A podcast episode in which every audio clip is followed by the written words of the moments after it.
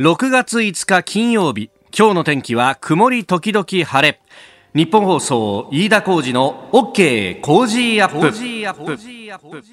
朝6時を過ぎました。おはようございます。日本放送アナウンサーの飯田浩二です。おはようございます。日本放送アナウンサーの新業一華です。日本放送飯田浩二の OK 工事アップ。この後8時まで生放送です。いやー寝苦しかったっていう方もね多いかもしれません、ちょっと暑くて目が覚めてもう一回寝てあれもまた暑くて目が覚めてってなかなかねね。ぐっすり眠られないですよね。ね今日本放送屋上の温度。計24度。24度さっき上ちゃんも言ってたけどさ、はい、今日は今この時間でも濃霧と雷注意報が出て大気の状態不安定で、はい、夕方には氷が降るかもしれないなんてね。ちょっとなんか不安定なお天気ですけれども。まあとりあえず起き抜け一杯水飲んどいた方がいいかもしれないですね。そうですね。いっぱい汗かいてますからね。ね、さああのー、ねコロナウイルスもあって本当疲れるななんていうことが多いんですがまあいろいろね不自由もあってですねこうやりたいことができないっていうのが、あのー、このおまあ番組はこうやっていつも通りやってるんですけれども、はい、それ以外のですねやっぱり日本放送のビジネスっていうのもなかなかできないことが多くて、その最たるものがイベントなんですよ。そうですよね。ね今もステップ2まで来たんで、まあ、あの、何百人単位ぐらいだったらできると言いながらですね、まあ、あのー、会場は、こう、席を一つずつ開けてみたいなことやると、満席にはできないし、いやそれだと、まあ、いろいろね、採算の部分でもっていうことで、はい、で、あのー、まあ、そんなですね、イベント部の愚痴を聞きながらですね、こんなことできないか、あんなことできないかってやって、はい、えいるんですが、そうなんですよ。それこそね、あの、4 4月に、えー、そこまで言うか、ザ・ライブ3というものがあったんですが、あれがもうあの飛んじゃって久しいわけですよ。もう次ができないっていうところでですね。で、メールもいただいてまして、ラジオネームハッシーさん。えー、広島から聞いてます。去年のそこまで言うかザ・ライブ2、東京まで行って2公演とも参加してめっちゃ楽しかったんです。4月は残念でしたが、またやってくださいというふうに。そうなんですよ。で問い合わせも結構いただいたんで、なんとかできないかということでですね、えー、一つ試しに企画をしてみました。6月27日土曜日なんですがお昼の2時からですねオンライン配信限定で飯田浩二そこまで言うかザ・ライブ3に変わりまして飯田浩二そこまで言うかザ・デュエルというものを開催しようと思っております、はいうん、まあこれあのオンライン配信限定でイベントをやってみようというものなんですね。で、えー、ゲストにですね、えー、自由民主党の参議院議員来週あのご登場、この番組にも登場しますが、えー、青山茂春さんを迎えて、たっぷりこってり一緒に考えていこうと。うん、で、えー、チケットというか、まあ、視聴券になるんですが、これが1500円で、来週月曜6月8日の朝6時から E プラスで発売が開始されます。まあ、オンライン配信限定ですんで、えー、見るにはですね、スマホ、パソコン、タブレット、いずれかが必要ということになります。詳しくは日本放送のイベントホームページでご確認ください。6月27日土曜日午後2時から、オンライン配信限定企画、飯田浩二そこまで言うか、ザ・デュエル。えー、ぜひよろしくお願いします。まあいろいろ、だこれが軌道に乗ってくれたらさ、うん、なんかイベントの新しい形でできるかなとかね。そうですよね。ちょっと試行錯誤ですよね、ここも一つね。いや、本当なんか今日もさ、フジロックが初めて中止になったなんていうね、えー、ニュースが入ってきたりなんかしてましたけど、なんかじゃあそれをこうオンラインで変えられないかなと、なかなかね、熱狂の部分を、そう。再現するのは難しいんだけどね。ライブってこうみんなでわーってやるのが楽しい部分ありますからね。フェスなんか特にそうじゃない？そうです。まあこの討論的なイベントだとやっぱこうじっくり聞くっていうのがあるから、うん、ひょっとしたらできるのかなっていうのも含めてですね、まあ試行錯誤しておりますんでよかったらぜひ覗いてみてください、えー、詳しくは日本総イベントホームページご覧ください。ちなみに青山さんは来週の金曜日、えー、6月の12日にも登場と、えー、OK 工事アップ登場ですんでこちらもぜひお聞きくださいさあ、スタジオ長官各紙入ってまいりました。えー、今日は、えー、まあ今日もバラバラという感じですが朝日新聞は東京オリンピックの簡素化検討ということでこれは確か読売が昨日一面トップで伝えたやつの追っかけですけれども、まあ、あの今新業アナウンサーもねニュースで読んでくれましたが、えー、昨日小池都知事とオリンピックパラリンピック大会組織委員会の森喜朗会長が会談を行ったということで、まあ、簡素化に向けてと、まあ、これ、あのー、とあるいはね、えー、組織委員会もそうですけれども、まあ、夢夢返上というものはもちろん考えてていないとなんとかやりたいとそのためには形は問わないというようなところも、まあ、執念としてあるようであります、えー、それから読売新聞は学校での感染集約共有ということで文部科学省の今後の取り組みについて専用サーバーを使って、えーまあ、新型コロナウイルスだとか、まあ、あとあのこの新型コロナウイルスの影響で血行が悪くなって川崎病に近いような全身の血管に炎症が起こるというような症状が出たりもするのでその辺の情報を共有していきましょうねと。ということコロナの監視を強化しようということであります、えー、それから給付金あの持続化給付金のね、えー、受託の一連のあの一般社団法人を通してそこから電通だとか、まあ、パソナだとかに行ったという話でトンネル団体じゃないかということが、えー、毎日新聞は一面トップ。設設立時から電通丸投げというふうに書いております、えー、東京新聞も電通に最大38億円というこの給付金についてのの話を書いていてそして産経新聞は昨日エンタメのところでも取り上げた、えー、藤井七段について、えー、最年少挑戦者というのが一面トップです、えー、棋聖戦であの昨日ね、えー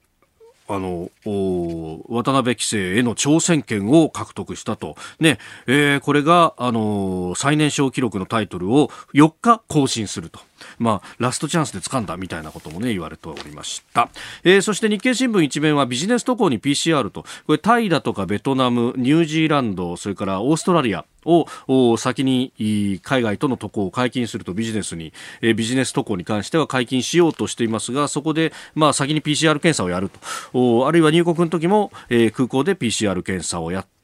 えー、そこで判断をするというようなことをやろうとしていると、まあ、これそうすると検査の量が増えてしまったりしますんでその辺のキャパシティとの相談ということもあるんでしょうけれども、まああのー、ここから先、えー、感染してないぞっていう証明がないと海外にも行けないというような時代がやってくるのかなという気もいたします、えー、以上一面をご紹介しました。この後ここが気になるのゾーンでは、えー、金融緩和ヨーロッパの事例について取り上げます。あなたの声を届けますリスナーズオピニオン。えー、この OK 工事アップはリスナーのあなた、コメンテーター、私、田新行アナウンサー、番組スタッフ、みんなで作り上げるニュース番組です。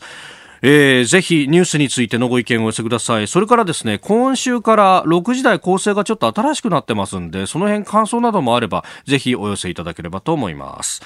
えー、今朝のコメンテーターは外交評論家の三宅邦彦さん。取り上げるニュースですが新型コロナウイルス東京28人昨日出たということで西村担当大臣も危機感を示しています。それからアメリカの暴動、えー、さらにコロナのワクチンについて、えー、そして日韓関係、え、さらに天安門事件から昨日で31年と、え、香港では、え、追悼集会が行われました。このあたりそして米中関係というところも聞いていきたいと思います。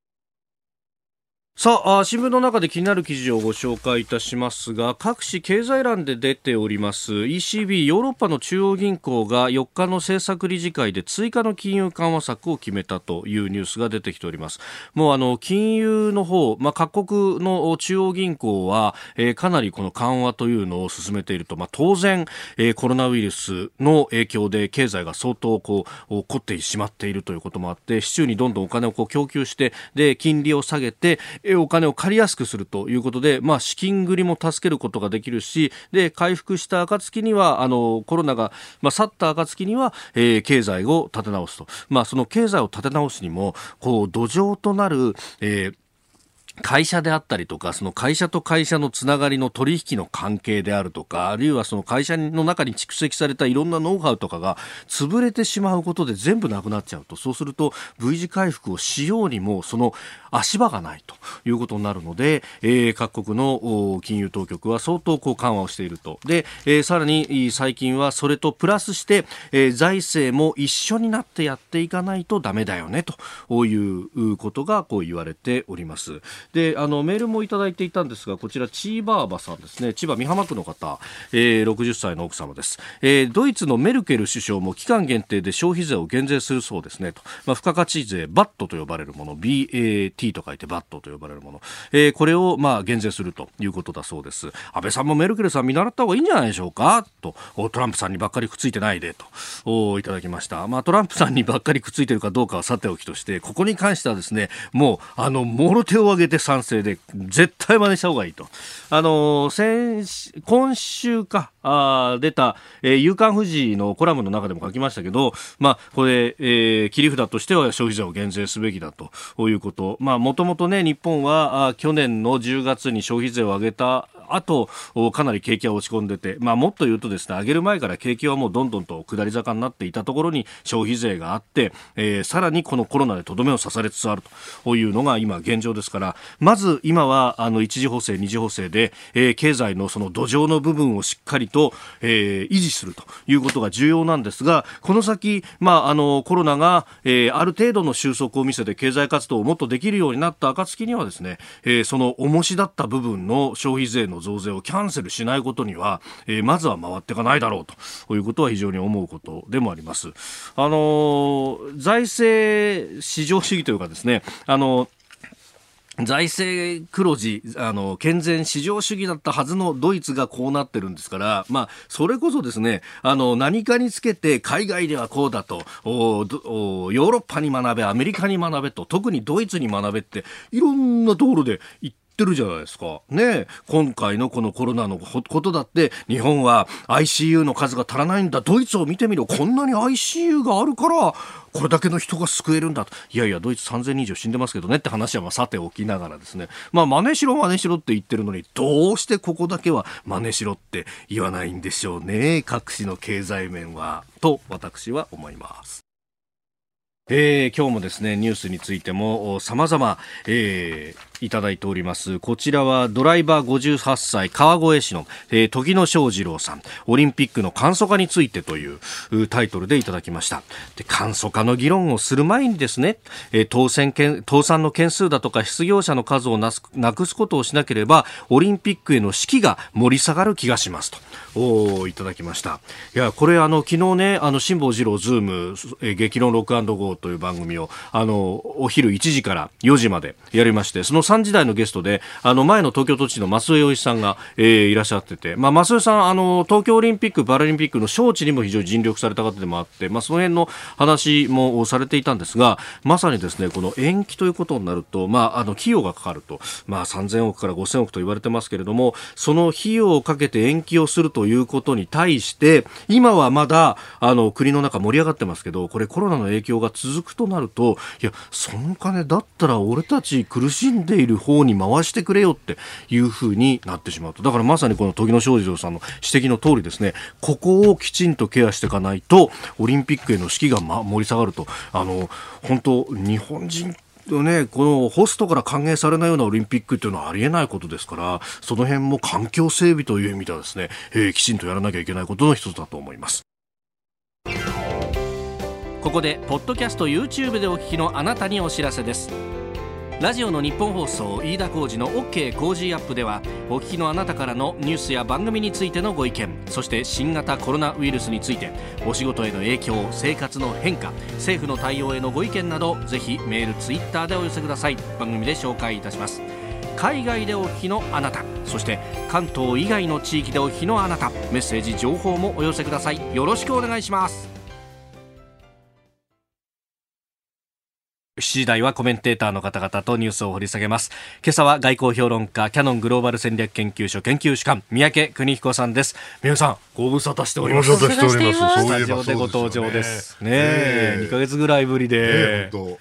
まあ前もね、あの、はい、隣の部屋でやってた。そうですよね。ね今はもう部屋一緒ですから。えー、でもちゃんとこうシールドがあって。はい。はい、えー、アクリル板を。えー、これでね。えー、飛沫感染防止。風圧もないし、いいですね、本当にね。はい。え今日も期待してください。はい、ちょうど7時40分過ぎのスクープアップの先の、ね、そうだそうだ。はいはい。えー、では、三宅さんとお取り上げる最初のニュース、こちらです。新型コロナウイルス新たな国内感染者は47人東京は28人新型コロナウイルスの感染者が昨日新たに47人確認されました。そのうち東京都は28人で1人当たりの感染者が4日連続で10人を超えております。東京都によると28人の新たな感染者のうち14人は感染経路不明で5人はホストクラブの関係者だということです。で28人のうち10代から30代で23人と全体の8割を占めたということであります。ね、まあ、来るべきものが来たと言ったら失礼なのかもしれないけれども、うん、あの一桁台になった時はね、はい、本当、唯一のチャンスだったと思うんですよ、うん、あのままずっと閉めたままね、何もなかったら、はい、でまたこんなに増えちゃって、えその解除のタイミングを失ったらね、おそらく経済持たないだろうと思うんですよね、ですから、これは奇跡的と言ったら変だけども、皆さんの努力で数値が一桁になった段階をで、まあ、ああいう形になった。しかし、実際にはもちろんワクチンもないし、はい、薬もないわけだから、当然ちょっとでも緩めれば、2桁になると、はい、これをね、3桁にしないようにしなきゃいけないと思いますけど、えー、私自身はもうあの生活全然変えてないです。あ緊急事態の時から変えてない、はい、変えてないです。できるだけうちにいるようにはしますけれども、はい、まあしかしそうは言ってもね、うん、こんなことしたらもう本当にあの経済止まっちゃいますから、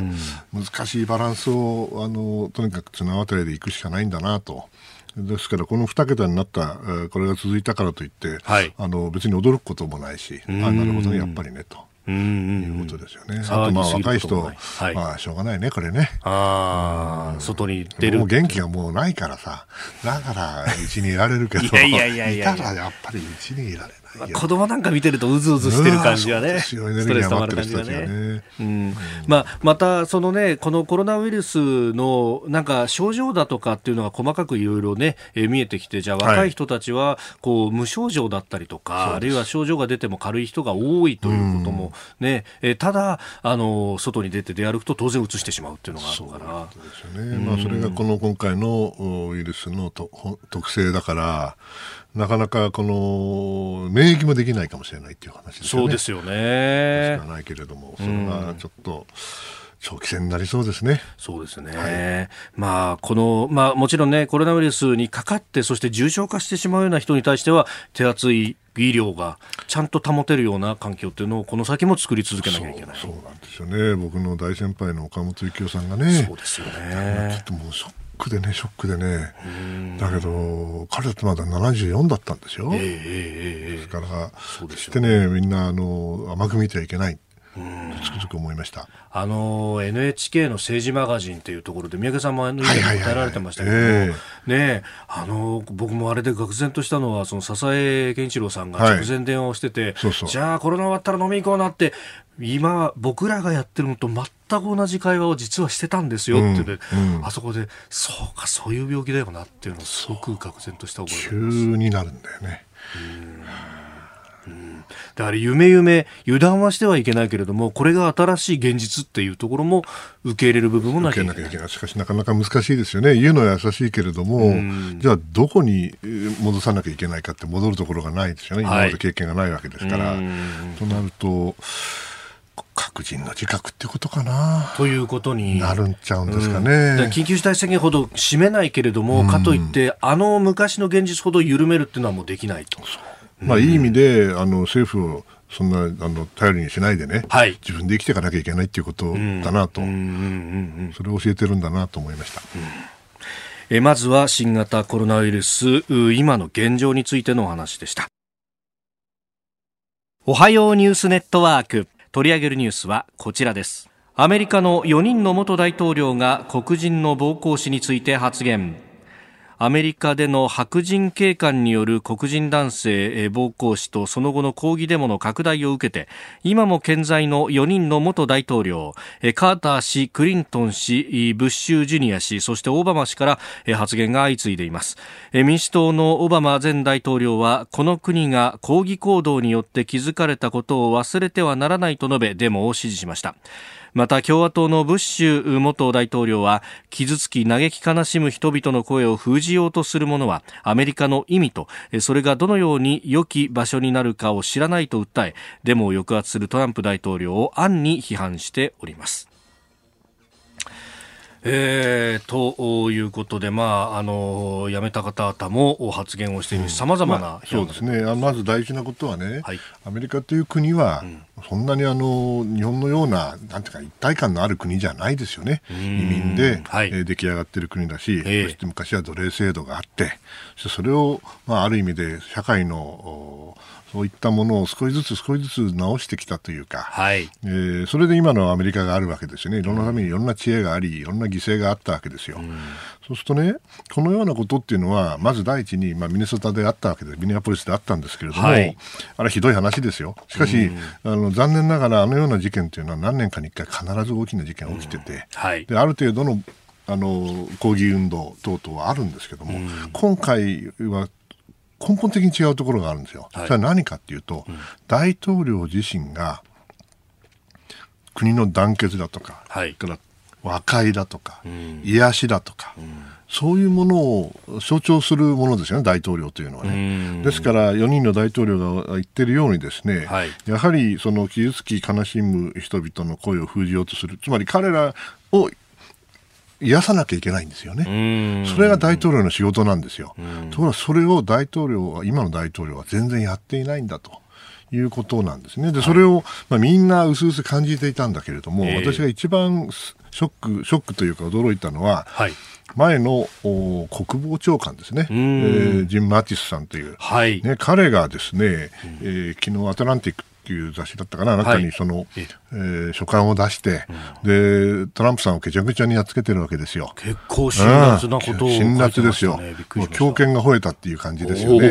でね、はい、あの、内容を簡単に言うと、非常に長いレターなんですが、非常に感動的なレターなんですけれども、うん、簡単に言うと、今の大統領は、この国を分断しようとしてる。うん。うん、あのー国を統一しようとしているその素振りすら見せないという辛辣な内容ですよ。でそれはね、何を、それからもう一つね、はい、マッチさんが怒ってる最大の理由の二つ目は、はい、このデモないし暴動を抑えるために、トランプさんはアメリカの軍隊を使おうとしたんです。うん、連邦軍を。連邦軍をね。うん、まあ、その、もしそれを州兵を使う、まあ、州兵も軍隊には違いないけど、州兵を使うんだとしたら、それは州知事の権限だと思いますが、えーうん、大統領が、はい、あの、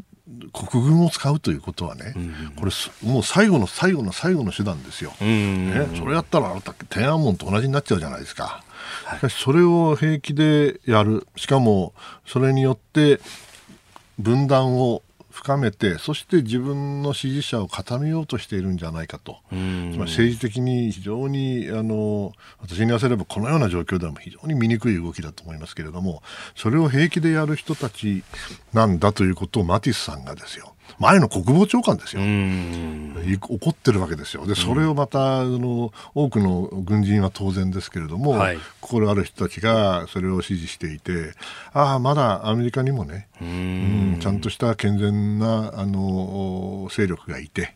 そして正論をちゃんと言う人たちがいるんだなと。非常にあの嬉しかったですよね。えー、いや読んでびっくりしたのが、はい、あの第二次大戦の時をこう引いて話しているところがありますが、うん、でそこで、えー、言っていたのはアメリカはその団結の力で、えー、ナチスドイツをまあ打ち負かしたと。でナチスはどう戦おうとしたかというと分断しそして激化しろと。分断するとどんなに強い兵器を持っているアメリカの軍隊であっても非常に弱いと。ところが団結をしていればそれはどんなにあのさも粗末な武器でも強いんだっていうことをまあそれをあの海兵隊のナチだって言ってるわけですよ。いやそあその表現をねすごいです使うっていうのは相当なこれ覚悟をそうです。持って今までずっと沈黙した人ですよね、ショーン・マティスいや、それは当然、国防長官になった時はずっと我慢していて、だけどシリアから軍隊を引くと言ったときにさすがに切れて、はい、それでまあ喧嘩になったわけですよね。えー、だけどあの別に彼が僕悪いことをしたとは思わないんですが、うん、その後もやはり立派な軍人として、えー、政治には関わらないと。いうことでねあまりあの大統領の批判は避けていましたよね、はい、まあ、本を書きましたけどね。本本の中でチクチク書いてありましたけど、はい、今回のレターっていうのは、ちょっと質が違う。うん、非常にあのこれで大統領選挙に効果があるかどうか私は分からないけれども、えー、アメリカの一部の健全な常識のある人たちの声を代弁してくれたんだなと。嬉しくなったですよね。まあ、もっともそれ以外にもね、はい、あの実は健全なあの常識のある人たちってアメリカにいるんだなとつくづく思うのは確かに暴動は起きました。略奪もありましたね。だけども、その平和的に、えー、デモ行進をしている人たちに、はい、なんとですよ、その地域の警察のトップが一緒になって、デモに参加して、腕組んで歩いてるわけですよね。これもあのちょっと普通、中国だったら考えられない、その時点でもう大変なことになるわけですけれども、公安がデモに反発するなんて絶対ないわけですからね。そういうことがあの起きるというのは、やはりアメリカ、確かに、うん、人種差別がある国ですよ。えー、あるからこそ、あのああいう国が、ああなんていうかな、自助努力というか、うん、自浄作用を起こさなきゃいけないんだけれども、はい、それがちゃんと機能している部分がまだまだあるなということは救いだったと思います。まあ、もっとも、あれだけ略奪するやつが必ず出てきますよね。そりゃそうでしょう。だってコロナでね、アメリカ経済もむちゃくちゃになってるわけで、もうなん4000万人もその失業者がいるんだと。はい、そうなったら、そこら腹立ってる人たちはいないはずはないわけで、まあ、これはあのトランプさんのせいではないんですけれども、だからこそ、癒しを、はい、そして、えー、和解をね、えー、与えないと大統領としての資格はないと私は思いますよ。うん。まあね、あの右も左もそのかなり過激な人たちが先導するっていうのは当然あるけれども、そこじゃないこう真ん中をなんとか。そう求めていくというか、そこに着地をしていかなきゃいけない。アメリカの社会っていうのはね、ええ、あのリンカーンの時もそうだった、解放宣言の時もそうだったし、はい、それから公民権運動の時もそうでしたけれども、節目節目でね、これやっぱりあの北部の、うんうん、えー、正教徒のリベラルなああ、まあ、全部がリベラルってわけじゃないけれども、理想と、はい、それから南部の、まあ、プランテーションの、まあ、ビジネス、はい。ね、このやっぱり2つの利益というものが常にこう葛藤してきたわけですよね。ただアメリカのいいところは節目節目で北が勝ってきたんですよ。だけどトランプさんは北ではないですよね。むしろ南ですよね。こういうことが起きる時にアメリカの進化が問われるんで、これあの中国なんかね、ほら見ろと。はい、ね、そうですね。俺たち同じじゃないかと、えーうん、いうことを言ってるんだけれども、うん、果たしてそうだろうかと。僕はあの、確かに、うん形式的には見え似たようなことかもしれないけど問題の本質は、今じゃあ香港で、はい、ねアメリカと同じようなことが今できるわけでしょ、じゃあなた方、ね、今はこの後どうするのと、香港でずっとこれができるのと、アメリカと同じようなことができなくなるんでしょっていうことが本質なんでね、その部分を勘違いしない方がいいと思うんですよね、中国は確かに宣伝はうまいかもしれないけれども、はい、本質の部分がやっぱり欠けているんじゃないかなと思います。そしてそれでなんか日本の人たちも、まあ、ネット上なんかを見てるとそうなんですが、うん。はい、こう日本まで分断されることなかろうと。いうふうに思いますね。なんかトランプを支持するかしないかみたいなところで、うん、えー、お前は右だ左だみたいな色分けって、なんでアメリカの政治のことで日本の国民までが分断されなきゃいけないんだろうっていうのはすごく思いますね。そうですね。そんなことが起きてんだったら、それはまあ無駄なことしない方がいいですよ。日本は日本でちゃんとね、あるわけですから。そしてアメリカのあの改善の努力というのを我々は見なきゃいけないだろうと思います。えー、そしてもう一つ用意していたニュースはコロナワクチンの接種開始目標は来年前半と厚生労働省が発表した。目標はね。目標は持たないと、ね、だけど本当あの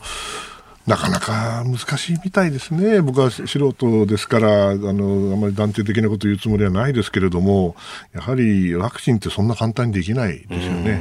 えー、HIV、その、はい、エイズのワクチンはまだないし、えー、SARS のワクチンを作ろうと思ったら SARS で消えちゃったし、そうですね、なかなかあのすぐに簡単にできるという保証はないし、免疫もおそもそもどの程度簡単に作れるか作れないかわからないと。これまた長期戦になる可能性高いんじゃないですかね。辛いですけど、うん、今日はアメリカのボードを中心にお送りいたしました。続いて教えてニュースキーワードです。工事送達。え工事送達とはあ裁判所のウェブサイトで訴訟関連書類を一定期間公示し当事者に伝達されたとみなす手続きのことを言います。裁判用語なんですねで、えー、いわゆる元徴用工訴訟で賠償を命じられた新日鉄住金現在の日本製鉄の韓国内の資産株式が差し押さえられた問題で、えー、テグ地方裁判所広報支部が差し押さえ命令決定を日本製鉄側に知らせる工事送達の手続きを行っていたことが3日分かりました。この訴訟をめぐっては工事送達の手続きが取られたのは初めてです、えー、菅官房長官は昨日の会見の中で差し押さえ資産の現金化は深刻な状況を招くため避けなければならないと警告しております。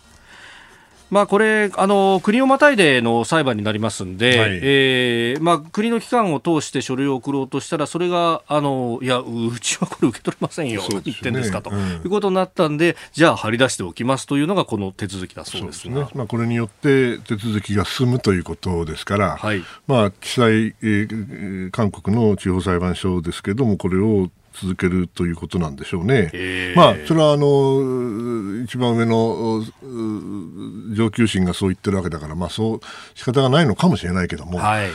これは大変なことですよ。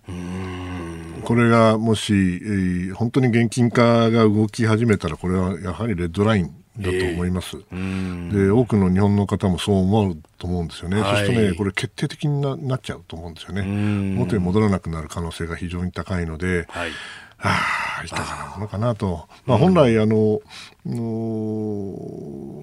総選挙がありましてね、はい、韓国では、そして与党が、えー、予想以上に圧勝したということもあって、はい、まあ、考え方は2つあるんですけれども、えー、まあ、大負けするとね、はい、これは挽回せなあかんということになって、むしろ日本に厳しくいくと。逆に言うと、はい、余裕が、勝ってね、余裕があるんだったら、別にそんな無茶なことしなくてもというふうになるんだろうけど、勝った上にこれ続ける、止める気が全くないということになると、はい、ああ、やはりアメリカ、あの韓国の外交政策っていうのが本当に変わっちゃ変わりつつあるんだなと実感しますよね。まあ、あのこれでね、えー、話があの出てきた時にもかなり言われてましたけれども1965年の日韓基本条約と請求権協定によって、はい、もうこのお、まあ、いわゆるその、まあ、先週の、まあ、賠償なりというもの、まあ、賠償ではないんですがもともとあそこは日本国であったわけなので、はい、あのそれに関しては、まあ、あのあそこでも一定の解決を見たと、問題解決したということですよね。そうでなかったら65年からあの日韓関係っていうのはもう成り立たないわけですよね。その原則中の原則なわけで、まあ、私も韓国の専門ではないですけれども、はい、少なくともその問題があったことはいろいろあるわけですよね、だって、それは当然併合したわけですから、はい、しかし、それをアメリカも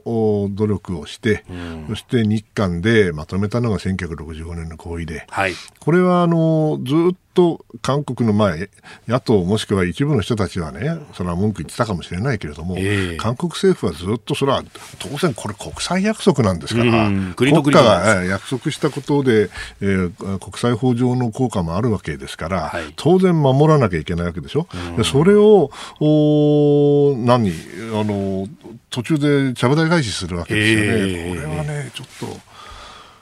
うん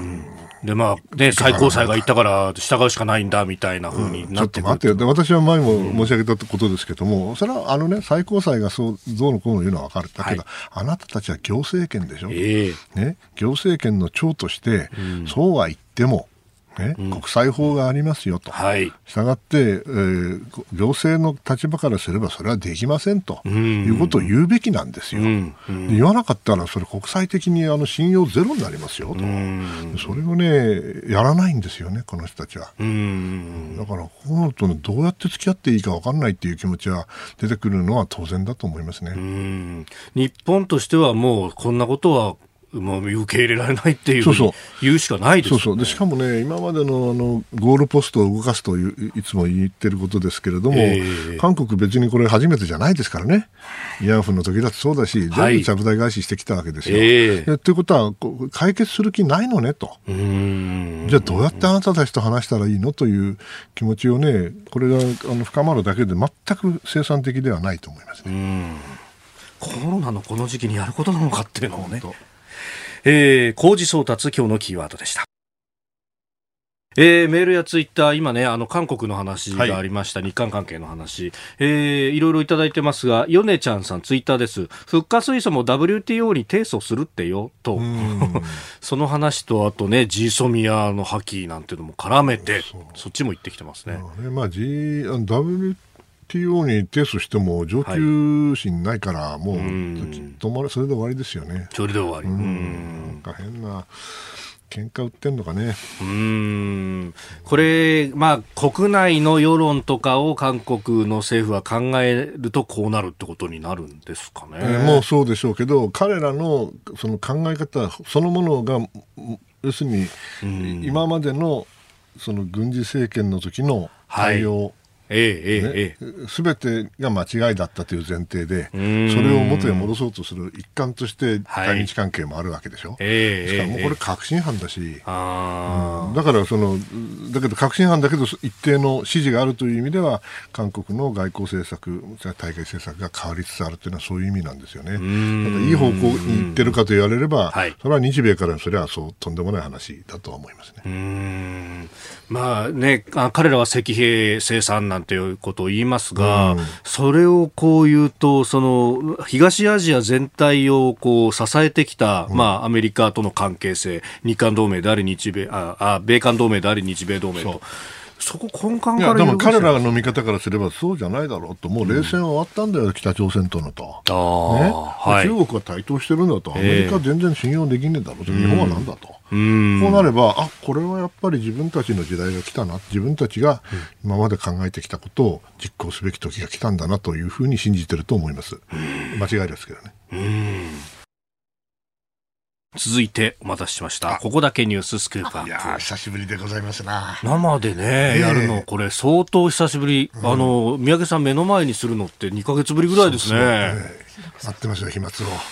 飛沫を待って、あ、でもあのこの間おはがきいただいて、お子さんから、ああそうだ。ねね。あのこのスクープアップすごく楽しみにしてますってあの三宅邦彦さんが飯田さんをいじってるのすごく楽しみに聞いてますっていうおはがきを。しかもね8歳の子からですよ。あら。そうなんですよ。いじるって言葉知ってんの？そうそうそう。すごいんですよおっと。というわけでお待たせいたしました、はい、この時間最後のニュースをスクープアップありがとうございました。素晴らしい。久しぶりに聞いた。なんかオタク訪問みたいになっていやいやいやいやいや嬉しい嬉しい。では参りましょう。えー、はい。天安門事件から昨日で31年、香港で1万人が追悼集会。産経は今日写真からの写真付きでね、はい、えー、一面で報じてましたが、えー、中国で民主化運動が武力弾圧された天安門事件から31年となる4日、香港では警察当局が新型コロナウイルス対策を名目に追悼集会を禁じておりましたが、およそ1万人の市民が中心部の公園に集まりました。参加者はろうそくに火を灯し集会を観光、えー、事件の犠牲者に黙祷を捧げたということです。えー、これ最後になるかもしれませんね。これが最後、ね、もしこれ、えー、国家安全法が施行されると、うん、そうすると中国と基本的に同じ スタンダードを使うということになると、はい、うんまあ、今回はコロナのせいにされましたけども、はい、今度はコロナがあろうがなかろうが、えーえー、基本的にこれは国家反逆だと。はい。なりうるわけですよね。でそれはね、やっぱり香港の終わりの始まりですね。えー、でね、私ね、あのまあ、専門ではないんだけれども、香港がそのどういう役割を果たしてきたか、経済的に。あそれを少し、えー、勉強してみようと思っていろいろ調べたんですけどね、もちろんまだ不十分なんですけども、はい、どうやら次のようなことが起きるんじゃないかなという仮説をね、ちょっとお話ししようと思ってるんですけども、はい。もし仮に中国経済が人間の体だとしたらば、え。香港は一種の肺ですよね。なぜかというと、はい、中国経済に必要なのは、まあ、酸素、人体だったらね、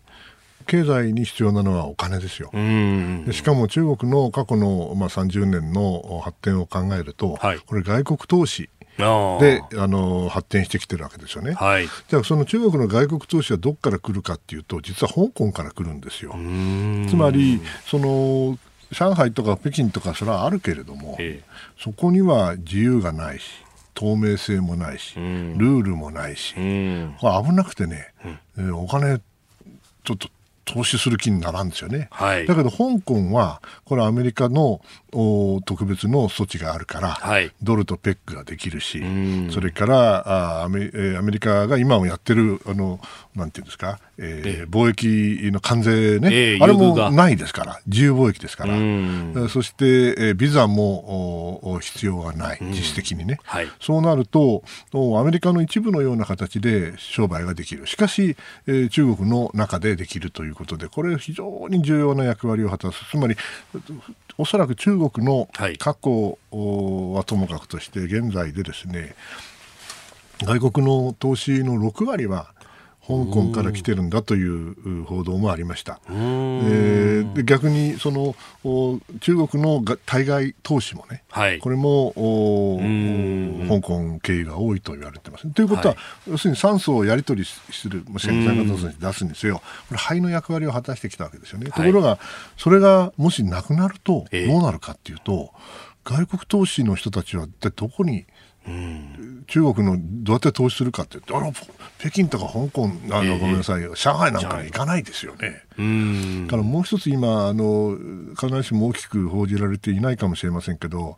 アメリカで中国の企業が上場する、はい、これ要するに、えー、資金の、はい、を集めるわけですよね、その基準というものが甘いから、ええ、もっとその透明性を高めて、えー、開示させようとしている。はい、こう実質的にあの中国の企業がニューヨーク等々でね、うん、えー、資金調達ができなくなるということですよね。えー、ということは香港みたいにそのお、まあ、6割近い酸素をね、うん、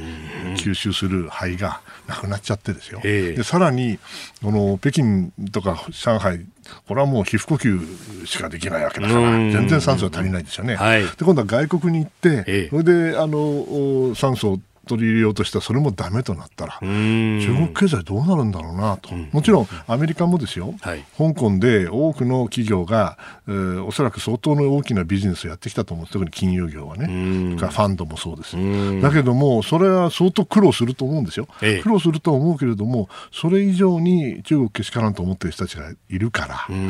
そこはもうお目をつぶられるわけですよね。でもそうするとねどっちがアマン比べになるかっていうと、はい、中中国も相当苦しいんじゃないかなというのが私の今の仮説なんですよね。どの程度になるかっていうのはまだ中国がどの程度の国家安全法を飛行するかにもよるだろうし、はい、トランプ政権の反,、うん、てかなあの反対応次第では状況はもう少しそこまで悪くならないかもしれませんけどここがおそらくせめぎ合いすなわち今までは物の貿易をで喧嘩してたけど、はい、これからは金融で喧嘩が始まるっていうことですよねあの中国側はアメリカの国債をたくさん持ってるんだからこれを売っちゃうぞみたいなことを言ったりします、うん、言ってごらんと、うんうん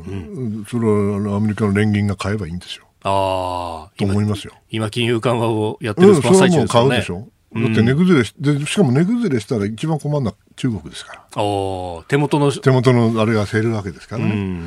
ですからガクンと値崩れさせてそれでバーッと買って、はい、で中国が大損するということになるかねないんでなかなかできないと思います。